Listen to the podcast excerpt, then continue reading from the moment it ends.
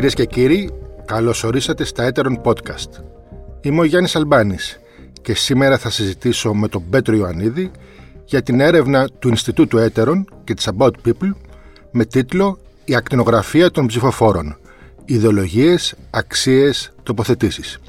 Ο κύριος Ιωαννίδης είναι πολιτικός επιστήμονας και διευθυντής της About People. Η έρευνα «Ακτινογραφία των ψηφοφόρων» εξετάζει σε βάθος τις θέσεις των πολιτών για την πολιτική, τη δημοκρατία, τους θεσμούς, καθώς και για τα μείζωνα ιδεολογικά και αξιακά ζητήματα που απασχολούν τα τελευταία χρόνια το δημόσιο διάλογο. Χάρη στο πολύ μεγάλο δείγμα της, δεν μένει μόνο στις απαντήσεις του γενικού πληθυσμού, αλλά αναλύει τις τάσεις κατά κομματική προτίμηση. Κύριε Ιωαννίδη, σας ευχαριστώ που είστε μαζί μας. Ευχαριστώ για την πρόσκληση. Καταρχάς, θα ήθελα να μας δώσετε τα βασικά τεχνικά στοιχεία της έρευνας.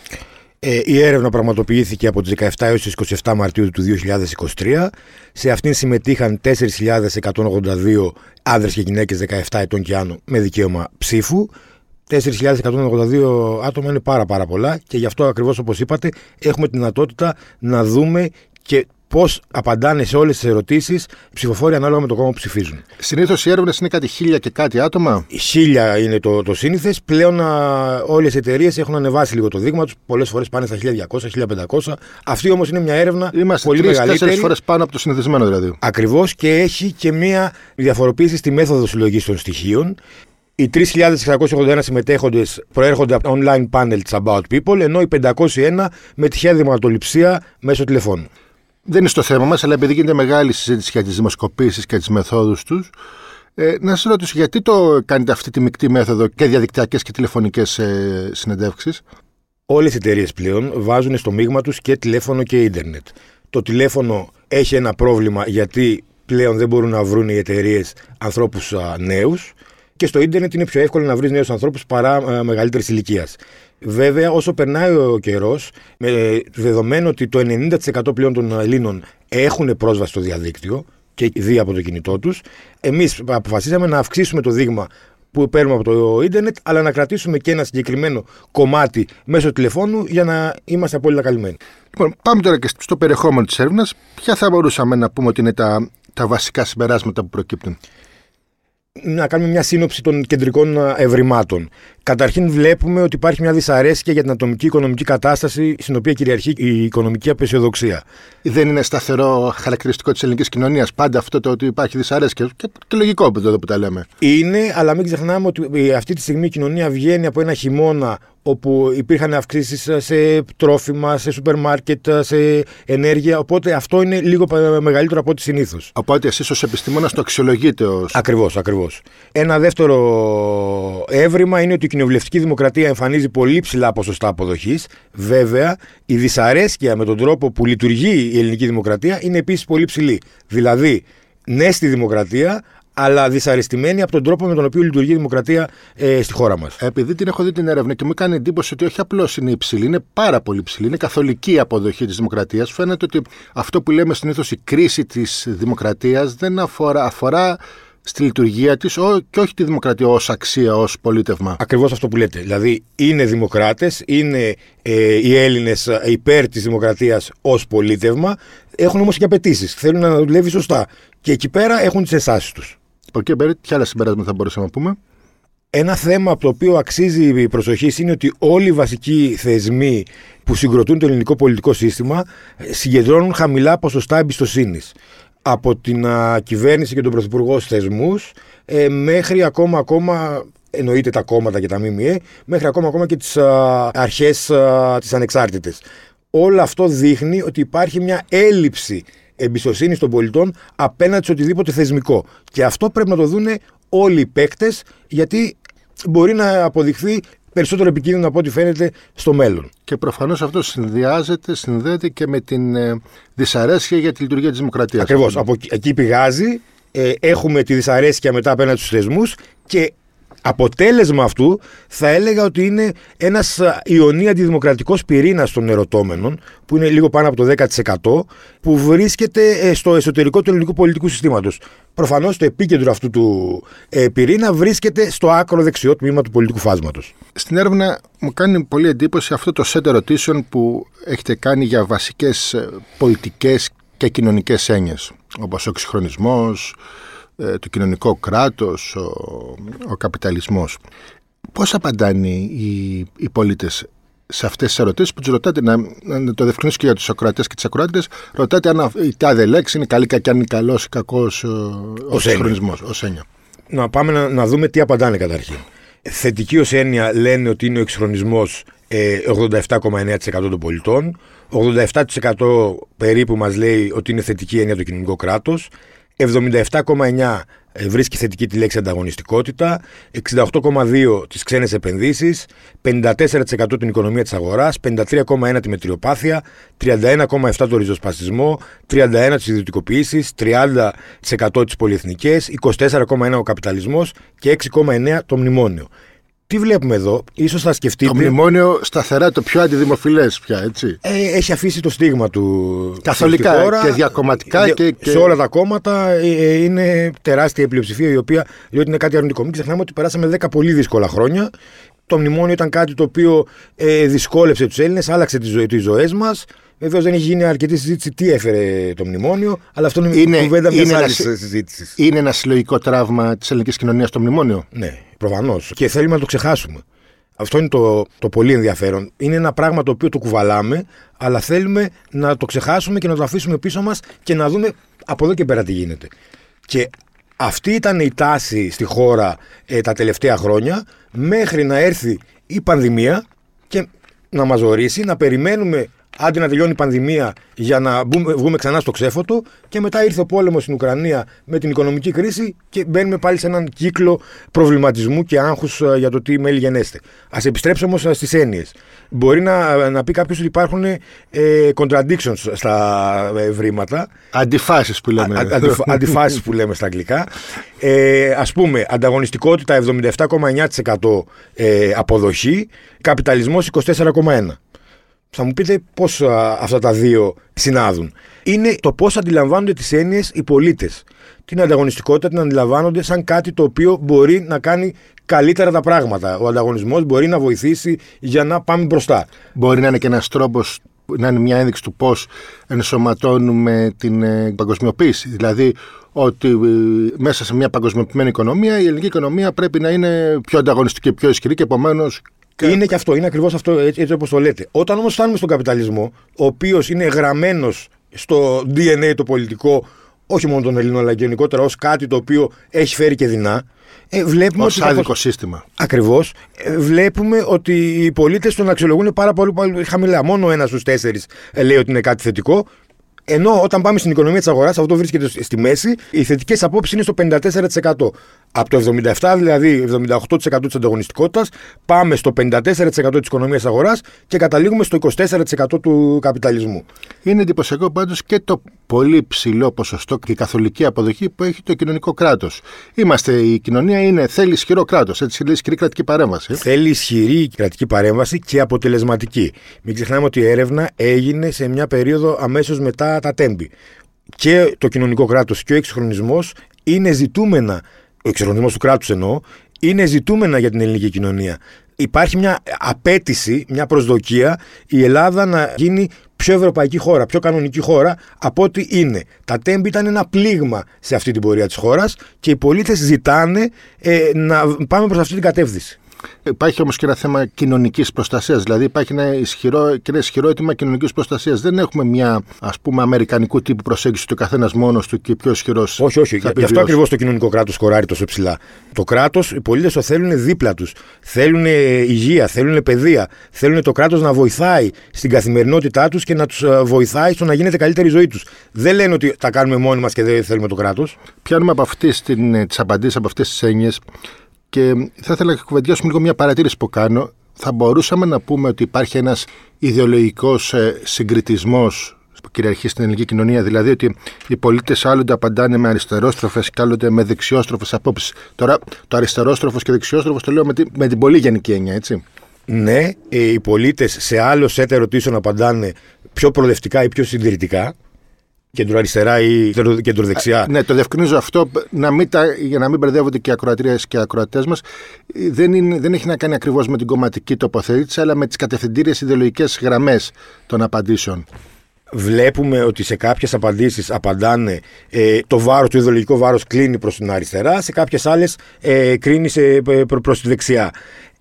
Στο σύνολο όμως, γιατί μιλάμε για ένα πολύ μεγάλο σετ ερωτήσεων, είναι μια μεγάλη έρευνα, θα έλεγα ότι το ιδεολογικό βάρος κλείνει προς την αριστερά και την κεντροαριστερά. Το βλέπουμε άρρωστο και σε συγκεκριμένες ερωτήσεις, απαντήσεις συγκεκριμένων ερωτήσεων. Για παράδειγμα, στην ερώτηση με ποια από τις δύο απόψεις συμφωνείτε περισσότερο, αν δηλαδή η διάκριση ανάμεσα σε αριστερά και δεξιά παραμένει σημαντική στην εποχή μας ή δεν ανταποκρίνεται στην σύγχρονη εποχή, το 36,1% δηλώνει ότι παραμένει σημαντική, ενώ το 58,3% διαφωνεί. Λέει ότι είναι κάτι το οποίο έρχεται από το παρελθόν. Όταν όμως τους ρωτάμε ποιο ευρύτερο ιδεολογικό ρεύμα ή παράταξη θα μπορούσε να διασφαλίσει περισσότερο ένα καλύτερο μέλλον για την Ελλάδα και τους πολίτες, βλέπουμε εκεί αυτό που σας είπα πριν, ότι η κεντροαριστερά αριστερά είναι κατά τη πιο έχει βαρύνουσα σημασία για τους Έλληνες πολίτες. Βλέπουμε εκεί δηλαδή ότι το 36% μας απαντάει ότι η αριστερά και η κεντροαριστερά είναι αυτή που μπορεί να διασφαλίσει ένα καλύτερο μέλλον. Το 31,5% μας λέει η κεντροδεξιά-δεξιά. Παρ' όλα αυτά, καμία εκ των δύο μας λέει το 27,6%. Άρα θα έλεγα ότι Έχουμε μια κλίση προς τα κεντροαριστερά-αριστερά. Και αυτό φαίνεται και από τα ε, εκλογικά αποτελέσματα όλων των περιόδων. Δηλαδή, ακόμα και το 2019 που κέρδισε τις εκλογές στη Νέα Δημοκρατία, αν δούμε τις ψήφους και χωρίσουμε τα κόμματα σε δεξιά και μη δεξιά, θα δούμε ότι οι μη δεξιές ψήφοι είναι, είναι αρκετά περισσότερες από τις δεξιές. Είναι 52-48 αν θυμάμαι. Και νομίζω πρέπει να είναι και διαχρονικό ευρήμα όλων των εκλογών της μεταπολίτευσης μετά το 1974 που ήταν ειδικού τύπου εκλογές. Εκτός ίσως από τις εκλογές του 89-90, αλλά δεν είμαι βέβαιος με τριγκάρει πολύ αυτό το 1 τρίτο, το 27% που λέει ούτε ούτε. Και με τριγκάρει γιατί στην ουσία είναι μέγεθος ίδιας τάξης με τις δύο μεγάλες παρατάξεις, κεντροαριστερά-αριστερά, κεντροδεξιά-δεξιά. Και με τριγκάρει κιόλας γιατί αυτοί οι άνθρωποι απαντάνε ούτε ούτε, όχι απαντώντας για κάποιο κόμμα, για τα κόμματα, για τα πρόσωπα, αλλά για τις ιδεολογικές παρατάξεις. Γιατί είναι άλλου τύπου η ερώτηση. Αυτό το 27% τι χαρακτηριστικά θα μπορούσαμε να, να τους προσδιορίσουμε κάποιους αυτούς τους ανθρώπους σε, σε αδρές γραμμές; Πώς στέκονται απέναντι στα πράγματα; Ε, δεν έχουν κομματικές ταυτίσεις προφανώς. Οι κομματικές ταυτίσεις είναι πολύ λιγότερο ισχυρές από τους υπόλοιπους. Ε, είναι άνθρωποι οι οποίοι βρίσκονται περισσότερο στο φάσμα πούμε, των αναποφάσεων και της αδιευκρίνησης ψήφου και θα έλεγα ότι στις υπόλοιπες απαντήσεις αυτοί οι άνθρωποι απαντάνε οι απαντήσεις τους μάλλον είναι πιο κοντά στο κέντρο κέντρο δεξιά παρά στην αριστερά και στο ριζοσπαστισμό ας το πούμε έτσι. Επομένως, υπάρχει και ένα, η, η αδιευκρίνηστη ψήφος και το δεν ξέρω να παντού έχει και ιδεολογικά χαρακτηριστικά, θα μπορούσαμε να πούμε έτσι. Οι αναποφάσιστοι δεν θα έλεγα ότι είναι εύκολο να κατηγοριοποιηθούν. Θα έλεγε κανείς ότι κοινωνιολογικά ανήκουν σε έναν ενδιάμεσο χώρο, ιδεολογικά είναι κατακαιρματισμένοι χωρίς ιδιαίτερες ταυτίσεις και πολιτικά δεν τοποθετούν σε αυτό σε κάποια παράταξη. Είναι χαρακτηριστικό ότι το 94,2% των αναποφάσιστων δεν εμπιστεύεται τα κόμματα. Ποσοστό πολύ υψηλότερο από αυτούς οι οποίοι δηλώνουν ότι ψηφίζουν κάποιο ε, κόμμα. Λογικό τώρα είναι αυτό. Είναι λιγότερο μετριοπαθής από τους ενδυνάμει ψηφοφόρους των τριών μεγάλων κομμάτων και πολύ λιγότερο ριζοσπάστες από εκείνους των τριών αριστερών. Άρα καταλαβαίνετε ότι δεν είναι καθόλου εύκολο να χαρτογραφήσεις αυτή τη στιγμή αυτό το κομμάτι της μερίδας ψηφοφόρων. Πάντως ούτε μπορούμε να του ταυτίσουμε εύκολα με το ρεύμα της αντιπολιτικής. Όχι της αντιπολιτικής, του αντικομματισμού όμως ναι. Πέρα από το πώς κατατάσσονται γενικά οι πολίτες και πέρα από τον ιδεολογικό συγκριτισμό, ήθελα να σα ρωτήσω, υπάρχουν ζητήματα πολιτικά, κοινωνικά, αξιακά ζητήματα που συνιστούν διαχωριστικές γραμμές μεταξύ της ευρύτερης αριστεράς και της ευρύτερης δεξιάς.